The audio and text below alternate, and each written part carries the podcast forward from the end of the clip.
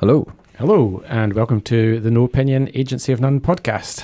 Um, this is episode zero, and this is uh, to explain a little bit about what the podcast is and what and who we are. Um, for for for from that point of view, I'm Lyle Bruce, And I'm Ryan McLeod.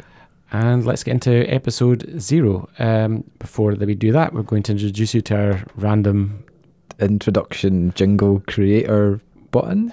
It's a very complicated way of explaining a button that makes a random noise each day that we use as our introduction to the podcast. Um, yeah, let's let's let's go.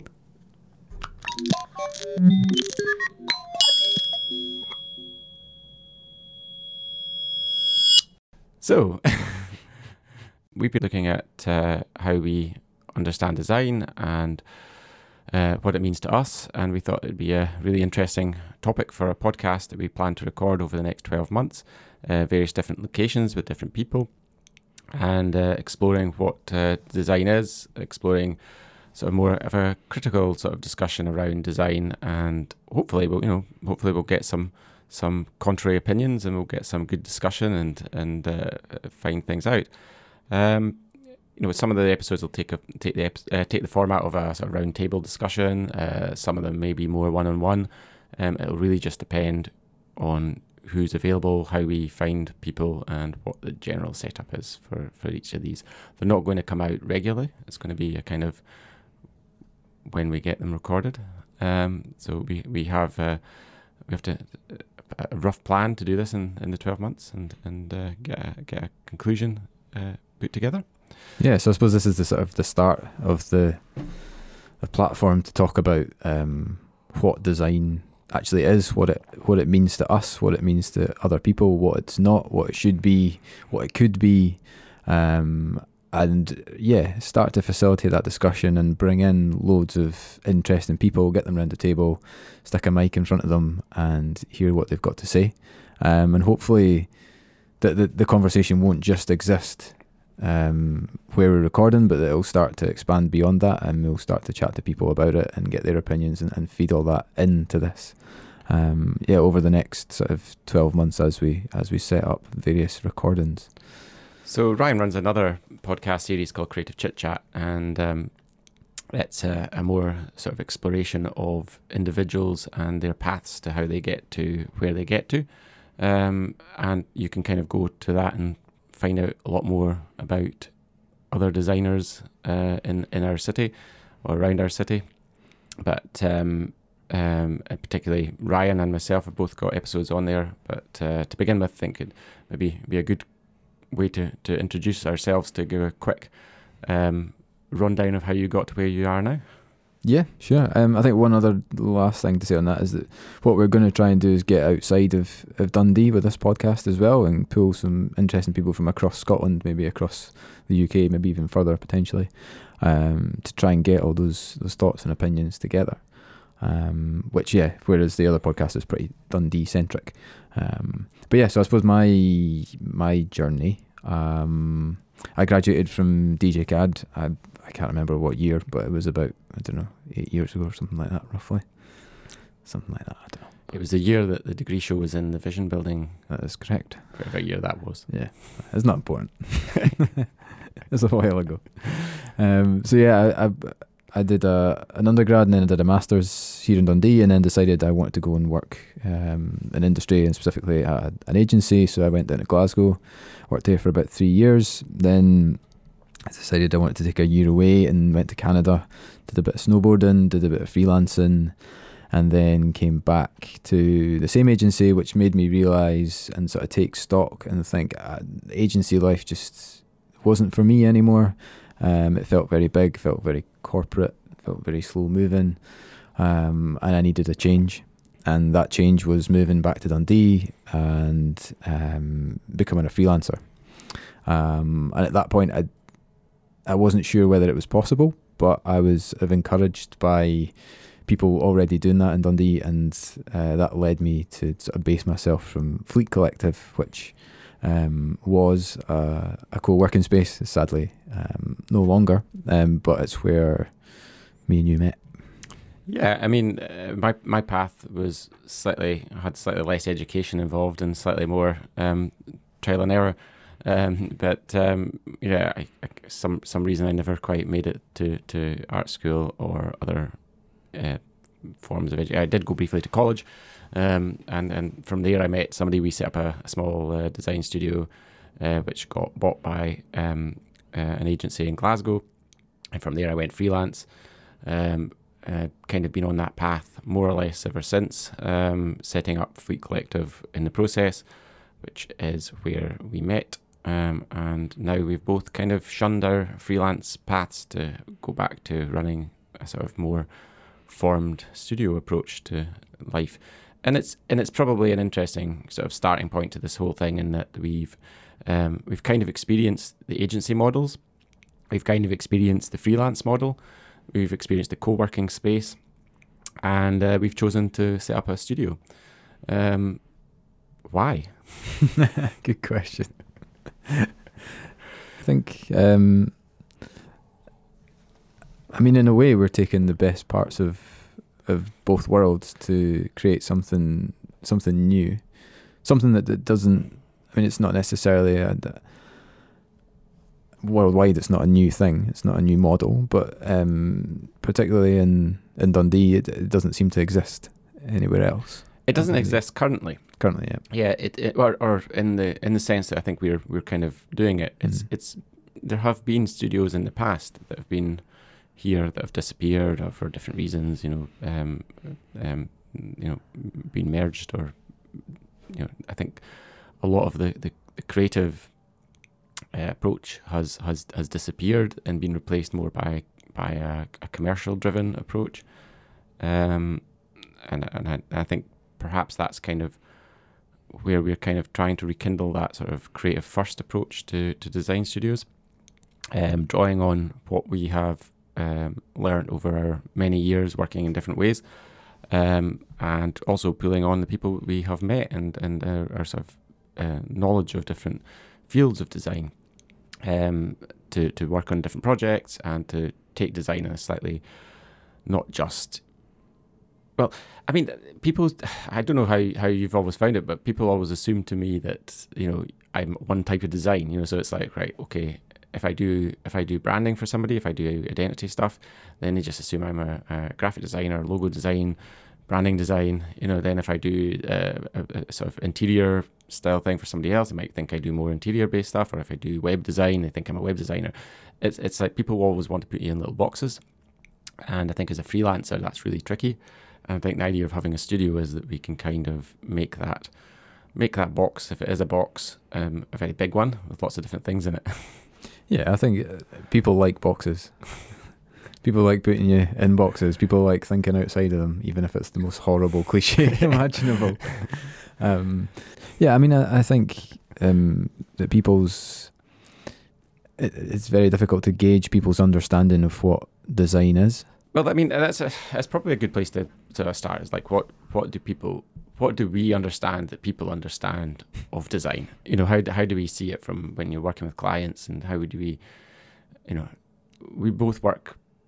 I think we work with well through the studio, through our own freelance lives. We've worked with smaller clients, we've worked with bigger clients, and there's there's different approaches to how people understand what design is. I think from depending on who it is you're working with. Is that fair enough? Mm-hmm. Yeah, definitely.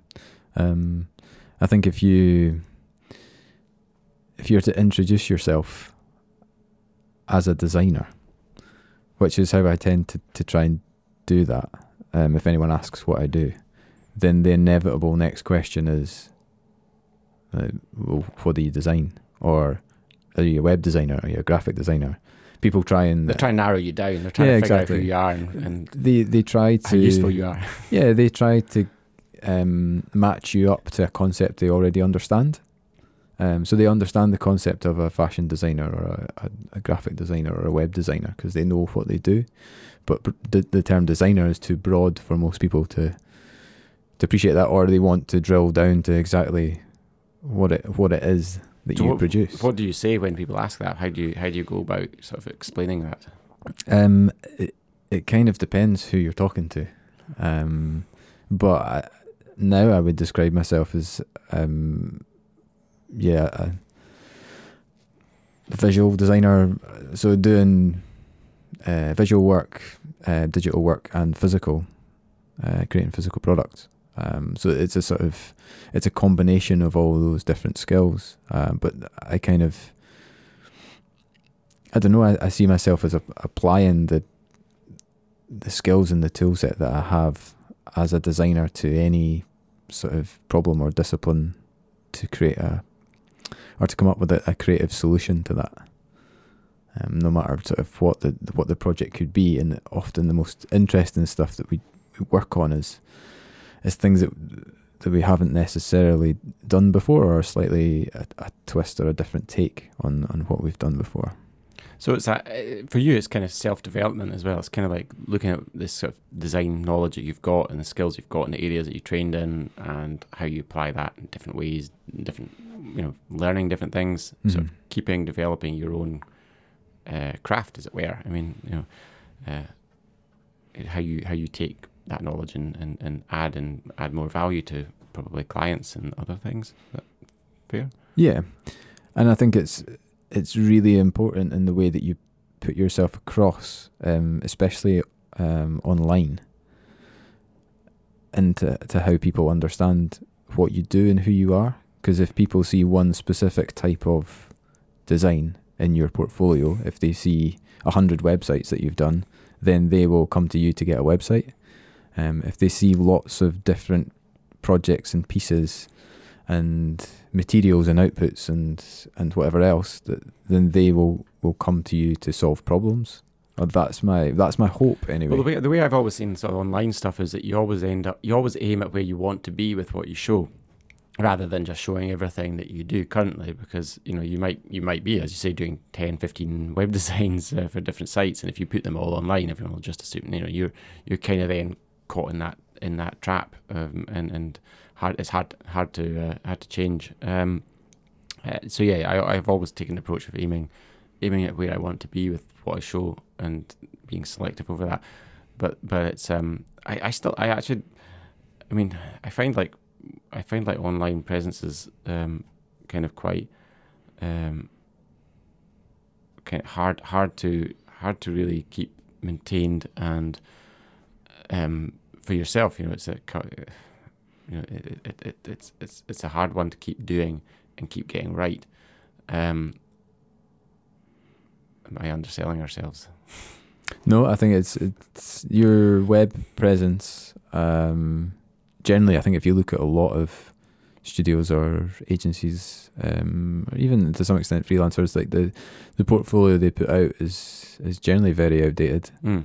Um, because it's the last thing to get updated. It. Takes a lot of work, a lot of effort. But it's building that content you know it's like having that time to build that content. And you mm. see that with projects you know you might get a brief in for a project like a, a, website and you think okay this is fine we can design this and it can be built. But it's like how how are you actually going to manage this content you know going forward? How are you going to put put put it in there? And you, you, you see that with um uh, you know organizations and institutions and other things where they get really shiny polished new sites and nobody really has has thought through how they how they keep that running like that. It's just like this is this is what we need to have to be whatever we are. So let's get on and get it built. Um, and and yeah, it's I, I, I kind of sometimes think you know people do people really need websites? You know, do they really need all that information that they seem to think they want to put out there to the public? So um, yeah, we're probably veering off on a wild tangent. So um, yeah, let's try and bring it back to um, why we decided to to start a studio. So it's. I mean, it, it I think because we've been working together for so much on different projects and, and different things, it, it, it kind of felt like um, a kind of natural progression for us to do. I, I kind of remember, I think probably to begin with, it was, it was you know, 90% of a joke. Um, just say, hey, we should just set up a studio um, because we're doing all this stuff. And I think your response was, yeah, why not? And then I was like, actually, why not? And then start thinking about it and think, well, look, you know, we're in this position in Dundee, in our city where we are, where there really isn't a design studio. Uh, you know, there's a lot of people doing lots of interesting things around the city, lots of different um, um, individuals, freelancers, self, you know, generally because of lack of space for, for small studios. Um, so we've kind of worked that way. It seems like the easiest way to, to do things. There's been a history of, of design studios in Dundee. It's not, you know, maybe not, uh, there, there aren't any really creative ones I would could think of at the moment. Um, but having a studio allows you to kind of uh, put a focus on on on that more than yourself as an individual and actually start to build something. I think that sounds like quite an exciting way to do things. So you know, it was uh, actually the more I think about it, it was actually more more of a, a straightforward thing to, to look at doing. You know, we we have a city. It's got it's got a, a, reputation now for, for for design, mostly built through through video games and, and other other areas, and through education. Um, and it's got a lot of talented people here. Why don't we Why don't we kind of create something that, that, that pulls those people in in, in in in a direction that we can kind of create a, a, a more interesting output and and put that under the the studio uh, identity. Yeah, because I mean, when we were at Fleet Collective, um, we were both working as freelancers under our own names, um, and then yeah, we didn't although we were doing a lot of projects together, we didn't have that sort of common identity or common goals, even though we had the same outlook and the the same way of working on projects, essentially. Mm. Um, so then, yeah, it came to the point where we decided it was more than just a, a flippant comment. It had to we had to actually make it happen. I mean, for me, like I I'd, I'd come from I'd, I'd set a studio up. And the first thing I did when I left, you know, my my, my sort of college course that I'd started was uh, to set up a studio inside. i'd kind of been through that process before, and maybe felt a bit burnt by it a little bit. You know, it wasn't it, it, the one the studio the way we'd you know created it before was was very much um, growth of of people, and we went really quickly from two of us in a back room doing having fun making things and and finding new clients and doing interesting projects to being uh, I think it was about I think in a year and a half we'd moved to a big studio anyway. We had a big space. We had living uh, living staff um, working there, and suddenly I'd gone from being like doing creative stuff to being more managerial. And I think I was only like 23 or something at the time, and it was just it just felt it felt ridiculous that that um, that had gone that quickly to that stage, and I felt like I, I, I thought there must be a better way of doing this, and um, you know, yeah, it wasn't the most fun experience I had. And when when the when the studio was actually bought by one of our clients, who was uh, an agency down in, in, in Glasgow, um, it, to me it felt like a good exit opportunity and time to get on and, and do something new. So kind of coming back to that, sort of all these years later, um, I kind of got different ideas in my head of how how you go about building a studio, and I think I think we kind of shared similar thoughts on that. Mm-hmm. I mean, I, I haven't come from a when I said initially when I went to that agency in Glasgow, it was maybe about 70, 80 people, and then after sort of three, maybe four years, it had grown to easily over a hundred. Um, and there's a lot of a lot of complexities that come with that. Um, there's a lot more formality. There's a lot more um, infrastructure that needs to be in place in terms of personnel and in terms of login hours and all the non-fun stuff that gets in the way of actually doing great creative work but it's a necessity when you have a, a company of that sort of size. I think also having a company that size it kind of it it, it, it benefits you having a, just a, a fairly you know a fairly box ticking sort of company um, agenda essentially for what it is you you're doing. I mean so it, it, it's it's harder to be a big company or a big agency like that and be really creative because and, and take on and try new things and go in different directions because you have a responsibility to those staff uh, to, to keep them in in a in, in wages. Um, and you know that that requires you um, uh, limiting your risk you know and limiting how you go about running your your your, your studio. So you you know if if you're it's better to be um, it's better to, to categorize yourself in an area of design and specialize in that um, than it is to kind of be more general. And that's where the fun disappears and and where you know the corporate world takes over and you start to feel like you're not really adding anything, you're just you're just constantly going through a cycle of regurgitation, essentially, of ideas and and things. Um, I think yeah, as, as you scale up, you have more. There's more mouths to feed, mm-hmm. um, and you have to inevitably do less creative work, whether that's banner ads or email campaigns or things like that, which are a necessity for as part of a, a, larger project that aren't necessarily the most creative or the most exciting things to do, but they generate a lot of income. They're profitable work, hmm. um, mm. but not the most fulfilling in the creative aspect of it. Um, and that's just the way it is. And I mean, everyone has to do those parts of, of of their job that they don't particularly enjoy, and sometimes you just got to do things to pay the bills. Um, but it's kind of like it's having that that balance and that ability to to move quickly. Um, which again, if uh, once you, you grow to a certain size, that, that becomes more and more difficult. Mm-hmm. Yeah, and I think you know sometimes that like you're you're doing it often for the benefit of the staff to keep them employed, keep growing your company, keep bringing in new people. But actually, sometimes it's the staff that will get frustrated first and be like, actually, I want to go and do something more creative, and then leave um, and and and do that. Um, I mean, that's kind of what you, you you did in your path. Yeah, but I mean, it's it was actually uh, when I was in the agency towards the end was when I first started doing side projects because I mm-hmm. needed that creative fulfillment, mm-hmm. um, which I wasn't getting from my day to day. But when I got together with another couple of guys and made something fun and put it out into the world, I got that that buzz, and then as it made me think, well how can I work like that more often? Um, how can I create a, a path that allows me to do that?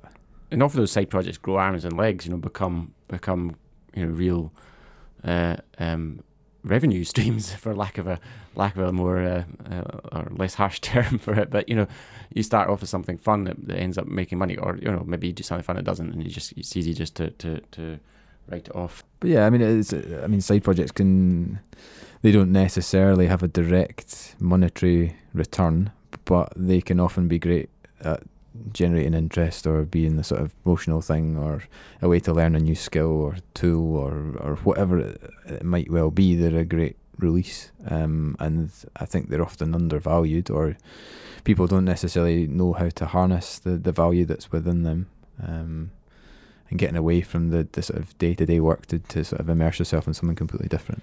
So I mean, to kind of you know think about that a little bit. That's I mean we've we've kind of created a the idea behind what we're doing is creating a small a small design studio that's essentially just me and you um, as as directors running it, um, and then working keeping it small, keeping it creative, and working with interesting freelance designers and other folk around the country, wherever we we we we uh, know them, wherever they uh, choose to base themselves um, on on projects, um, and they might be digital projects, they might be physical projects, they might be print based, screen based, whatever you want. It's it's it's more about the the creative process of, of, of, of finding solutions to these sort of project problems that we're interested in, and that that sort of critical thinking that we kind of you know I think is fundamental, or that's that's kind of for me talking of design. That's kind of the fundamental thing that, that I think design is, is is mostly critical thinking, and it, it's like it's being able to have an idea and then be able to critique it and and uh, adjust it and critique it again and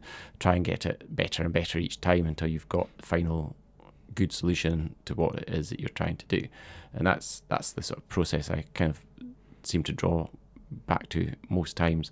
So you know, if we're talking in a bigger scale about what design is, um, I think like for me, it's that that that sort of use of critical sort of discussion, critical thought around around a problem.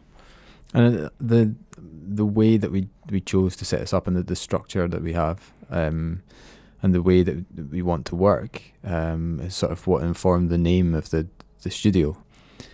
Yeah, I mean, it, we were talking about what we, what we would call the new studio, um, and we were sort of saying that well, we actually we don't really have a fixed personnel other than than us two. It, it's more it's more about we'll bring in the projects and, and work on the, the sort of the strategy, the thinking, the the, the design aspects, or well, some of the design, the creative aspects of it, but bringing in other brilliant people that we know um, from the networks that we have and from the other freelancers and contractors that are out there. Um, to create project teams to to create brilliant things. And there that that idea that there is no fixed personnel. There, it's it's an agency of none, and that was sort of how it was phrased. And then we both sort of sat back and went, "That's it."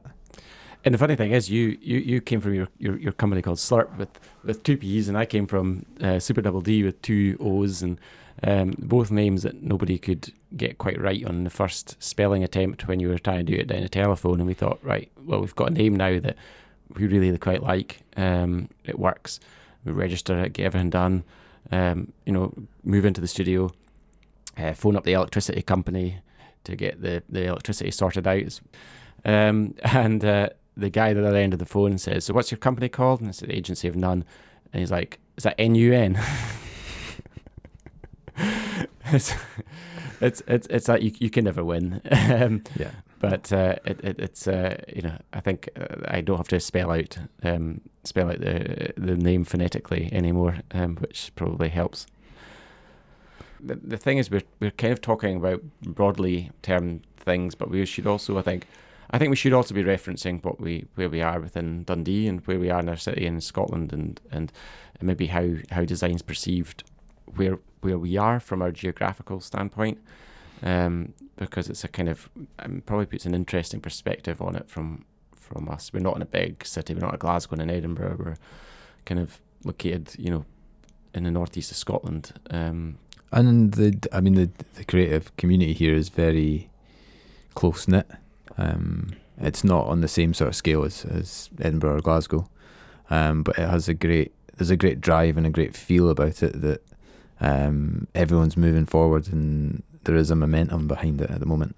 But I think as well, like one of the, I think because yeah, we've got that, and I, I've been, I probably, I'm probably just, I'm probably, I'm probably guilty of not, not, you know, I've not left Dundee, right? I've not really, I've kind of based here. I kind of moved here. I've, I've sort of set up businesses here, and I've not left. You've left. You've gone off to Canada. You've done. You've been to Glasgow and other places, and and my I, I, I guess what I'm trying to say is I've, I set up loads of different businesses, and, and my understanding of how other people understand what design is, um, in in a, in a in a small city scale has has has been a kind of it's been a really eye opening thing, and it's like how how do how do you keep trying to communicate what that is, and especially in a city where it's changing, um, it, it, it's using it now uses design very broadly to kind of it's, it's part of its marketing strategy. It's Mhm. part of its its um, um, development strategy for, for, for the city, um, and this is th- this is something I find like fascinating. I think it's like how do you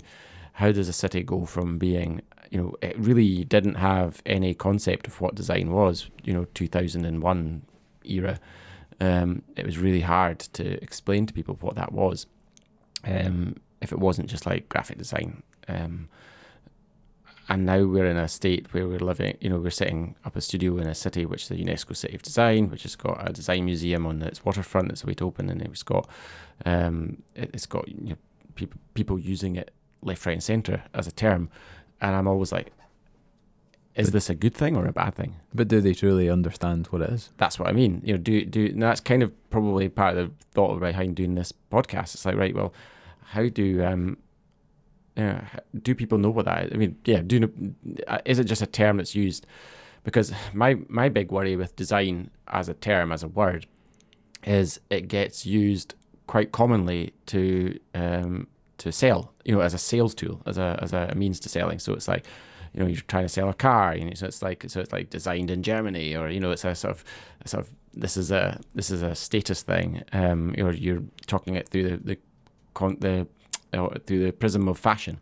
Um and it's like high end design you know design is, is a word that's used to to symbolize uh um expense you know and and glamour. And i'm always worried that that word is hijacked into these sort of areas and it's not actually what it's there for. And you know i think it's something it's something i'd i think we all have to be kind of careful of especially especially us running a design studio is that we're not seen you know like like eh, you know design is democratic i think it's kind of it's a it's a thing that touches everybody it's it's something that you know you're your things that you use in your kitchen should be well designed in order to do their job properly, or your um, the signs that you kind of pass on the roads as you're driving your car or cycling or whatever should be designed to be able to aid you to get around. The road system should be designed to allow vehicles and cars, uh, bikes, trains, all sorts of other things. All the transport should be well designed so that we can all get around easily. It's not always the case, um, and I kind of worry that design gets lost in this sort of idea of being more luxury and something that can be disposed of um, if you can't afford it, um, rather than something that you we should all have a right to. Yeah, and I feel it's like um, design is a, is a process, and that that can potentially be embedded into anything to to try and improve it.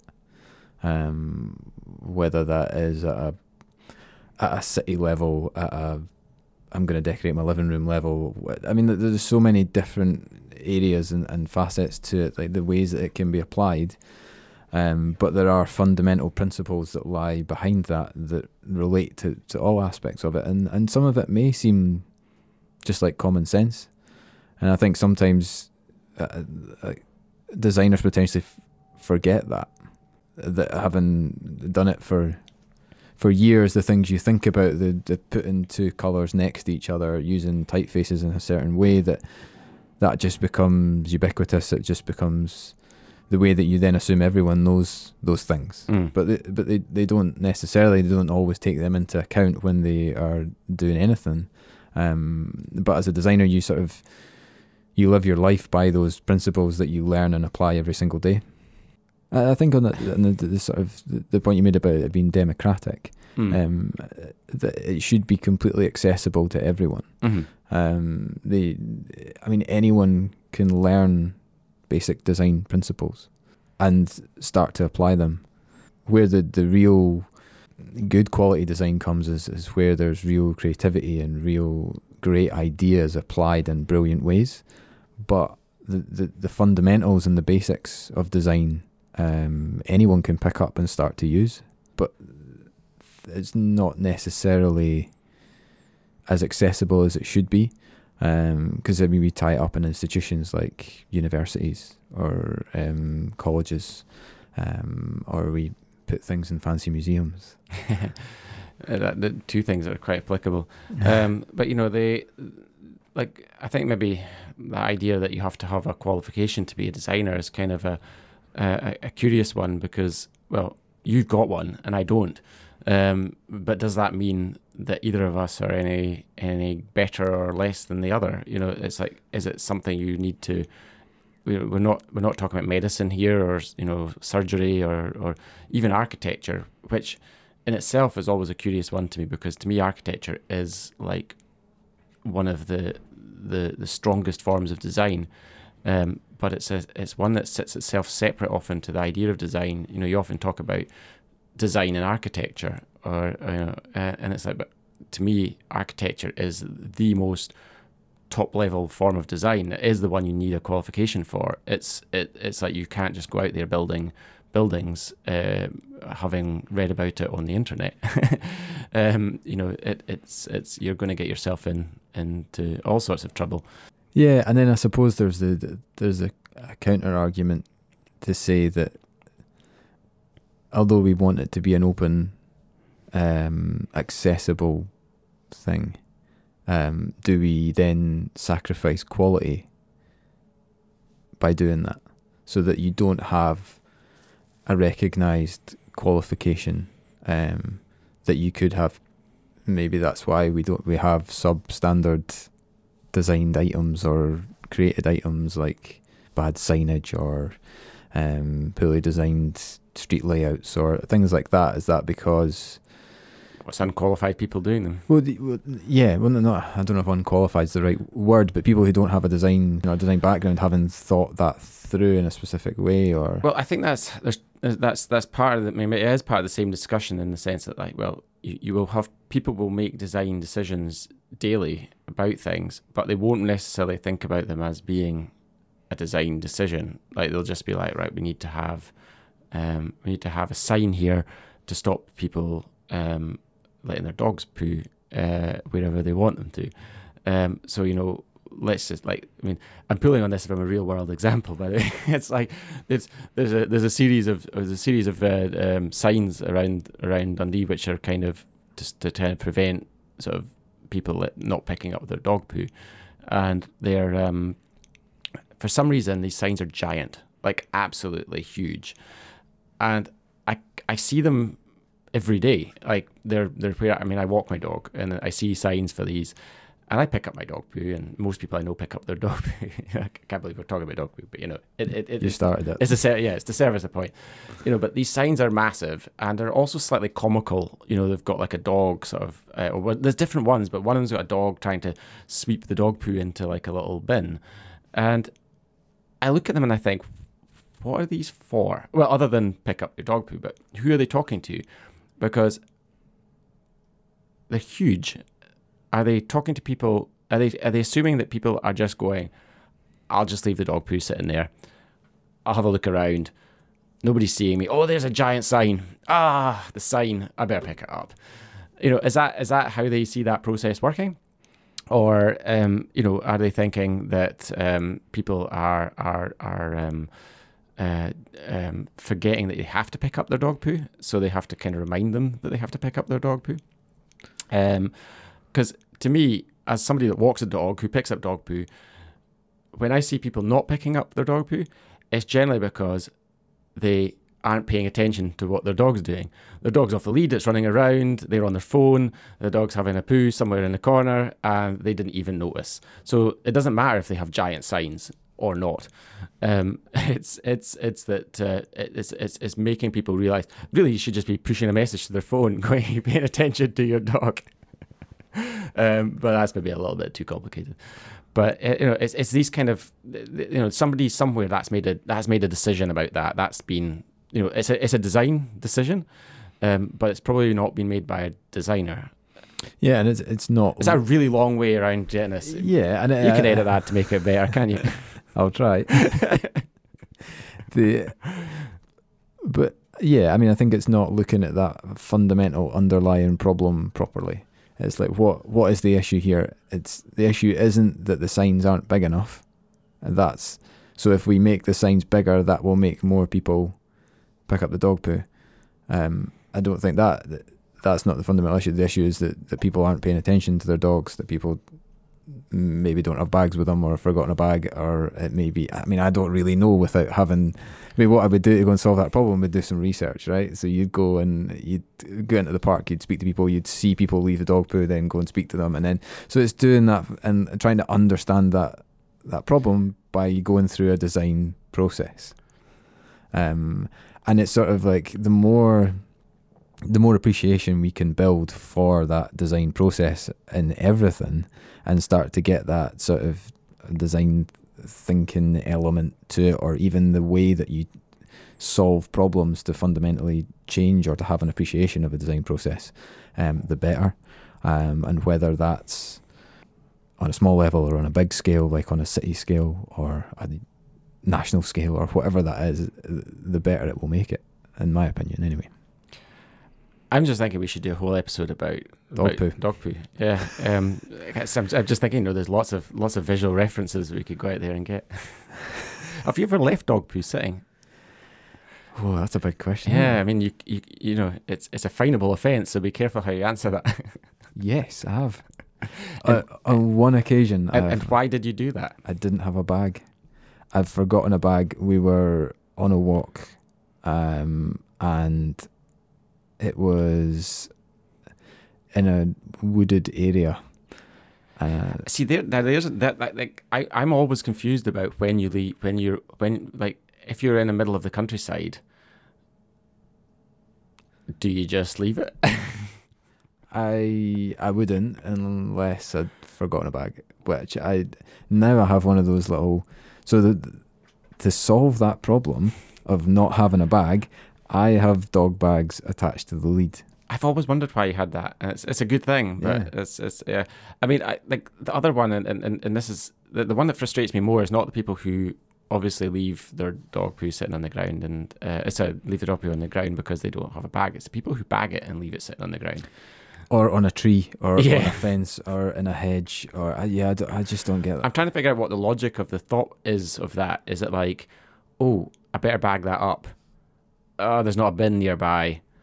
I'll just put it in the ground here because you know the guy who empties the bins will probably see it and come and pick it up. Or is it that they leave it there to pick it up later and then they forget about it? Or I and there's a hedge near where I live where people do hang it on the hedge, and they gather more and more throughout the week. People hang them up there and then then somebody obviously clears them all because they go and i'm like who does that and is this a thing that i don't know about that maybe we're just meant to hang them on hedges I, I think this is a good topic of conversation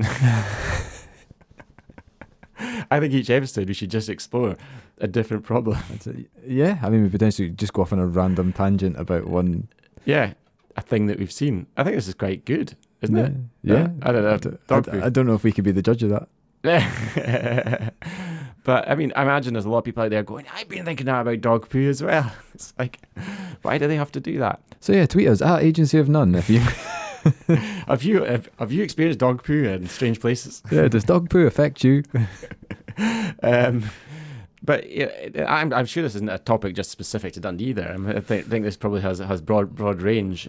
I think I've talked about this before, but I think you're only as good as what your perception is of good, if that makes sense. Um, or maybe another way to phrase it would be if if your understanding of world class is tru- truly a representation of what is world class in that field, then you will try to strive to that standard. But if what you feel is world class isn't isn't brilliant, isn't great, or has a lot of flaws, then you will potentially be satisfied with something that could be made a, a hell of a lot better. Yeah. Well, th- th- this is why people should always experience things um, outside of their comfort zone, outside of what they know. So you know, if that, if that's just as simple as leaving the town that you live in or the city that you live in and going and experiencing how somebody does it in another place, that's really valuable to to to do because that'll change your perception of what the top quality level is of what you can produce. Um, is that that's kind of what you're saying?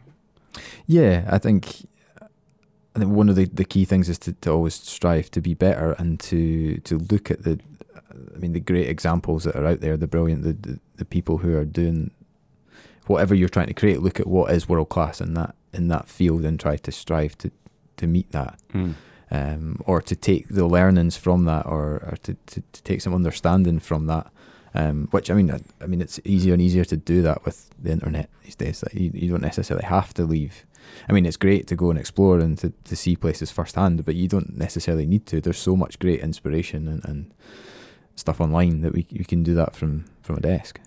You can, and and, and that also has its own problem, I think, because you, you kind of see um, you, kind of see a kind of uh, a converging of, of thinking of ideas based around what you see on the internet, um, and I think it's it's really kind of quite for me. It's clear with illustration stuff, you know, like illustration styles, modern illustration styles, and that, and and people just kind of looking through Dribbbles and Behance sort of uh, sites and saying I like that style of work, and then they just kind of work in that style.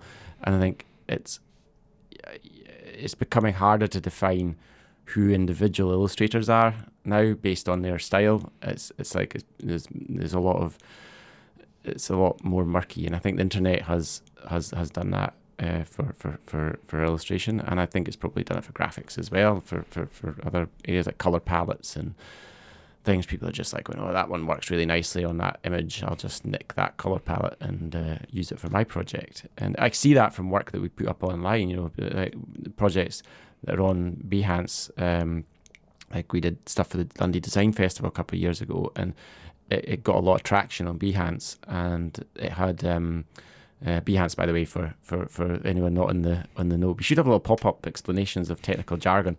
Um, but Behance is a platform that's run by Adobe, um, and they they they have a you know it's a sort of uh, it's a way of putting your portfolio in a really easily to easy to search place, and it gets added like the, the Dundee Design Festival stuff gets added to people's um, uh, lists of design that they're kind of cu- curating themselves in their profile, and often they're curating them for projects that they're working on. And you go and you check out where your projects ended up, and you know the color palette for for for that one, for example, was white, uh, sort of yellow, and a sort of dark blue. It was kind of factory factory color palettes sort of stuff, and um, you go into there, and they're basically have a have a whole archive of those colors.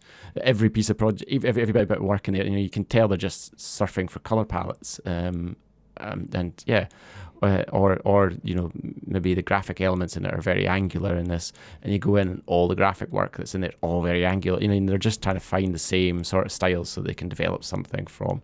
And I'm not sure if that's a healthy process. Um, I mean, we like to have references and mood boards. We've always done that, but I think it's almost become too easy to just sort of go and pull together a load of range of work and then create something in a similar style to that. So do you? But do you feel that the, the things like Behance as a platform they they do more good than they do? So they they are helping more than they're hindering.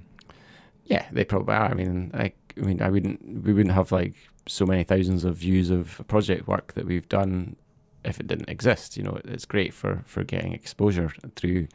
Um, you know, whether it leads directly to other projects and other work is maybe debatable, but it certainly gets you it gets you sort of seen. Um, and it gives you vast access to millions of, of projects happening around mm-hmm. the world um, to learn from, to gain inspiration from. So it also makes you feel very small. It's like it's like that moment in London when you go down onto the tube in a really busy rush hour moment, and you suddenly realise how many people there are in the city the, um, that that they're all trying to get from A to B, and that's just a, a small percentage of them in one station, you know. And you think, oh, you know, suddenly you start to realize, uh, maybe maybe this is just me, but you start to sort of think, you know, how how how small you actually are in in the grand scheme of things, um, and and you know maybe platforms like Behance and other things have done done that for design. It's like, you know, hey, I'm not the only person doing this. It's like millions of people out there, um, and they've all got ideas, and some of those ideas are quite similar. And um, yeah, it's it's it's kind of humbling, if that makes sense. Like uh, maybe makes you. It's it's it's not good for the ego. so we should probably try and wrap things up for the very first episode of the podcast. So, what have you learned from this episode, Ryan? yeah, I think one thing I need to learn is successful projects that have dealt with the issue of dog poo. I think there's a whole uh, there's a whole show notes section just on this, um, or maybe a sub episode based on uh, potentially based um, on yeah. Or maybe like anyone who's listening who knows of successful projects or have heard of anything, yeah, drop us a tweet um, at Agency of None um, and we'll start a little discussion about it. It'd be good. Yeah, I mean, I think that's probably a really key thing to say is that we are kind of expressing our opinions on things a little bit. Um, they're not necessarily right; they're our opinions, and we're kind of interested in seeing what people, uh, how people respond to those, and what what sort of things we can they can feed into the discussion, and it might also steer how we do future episodes as well, and and and explore different bits. I think that that's the whole point in having a theme over the first year of the podcast of what is design is that we are reserving the right to change our thoughts and opinions over that year. That nothing is is closed off or set in stone. It's it's more like we want to challenge ourselves and our sort of preconceptions of, of what we feel design is or what we feel design should be, um, and develop them over the year. Good. Well, that's a knock at the door, so we should probably end. Goodbye. Bye.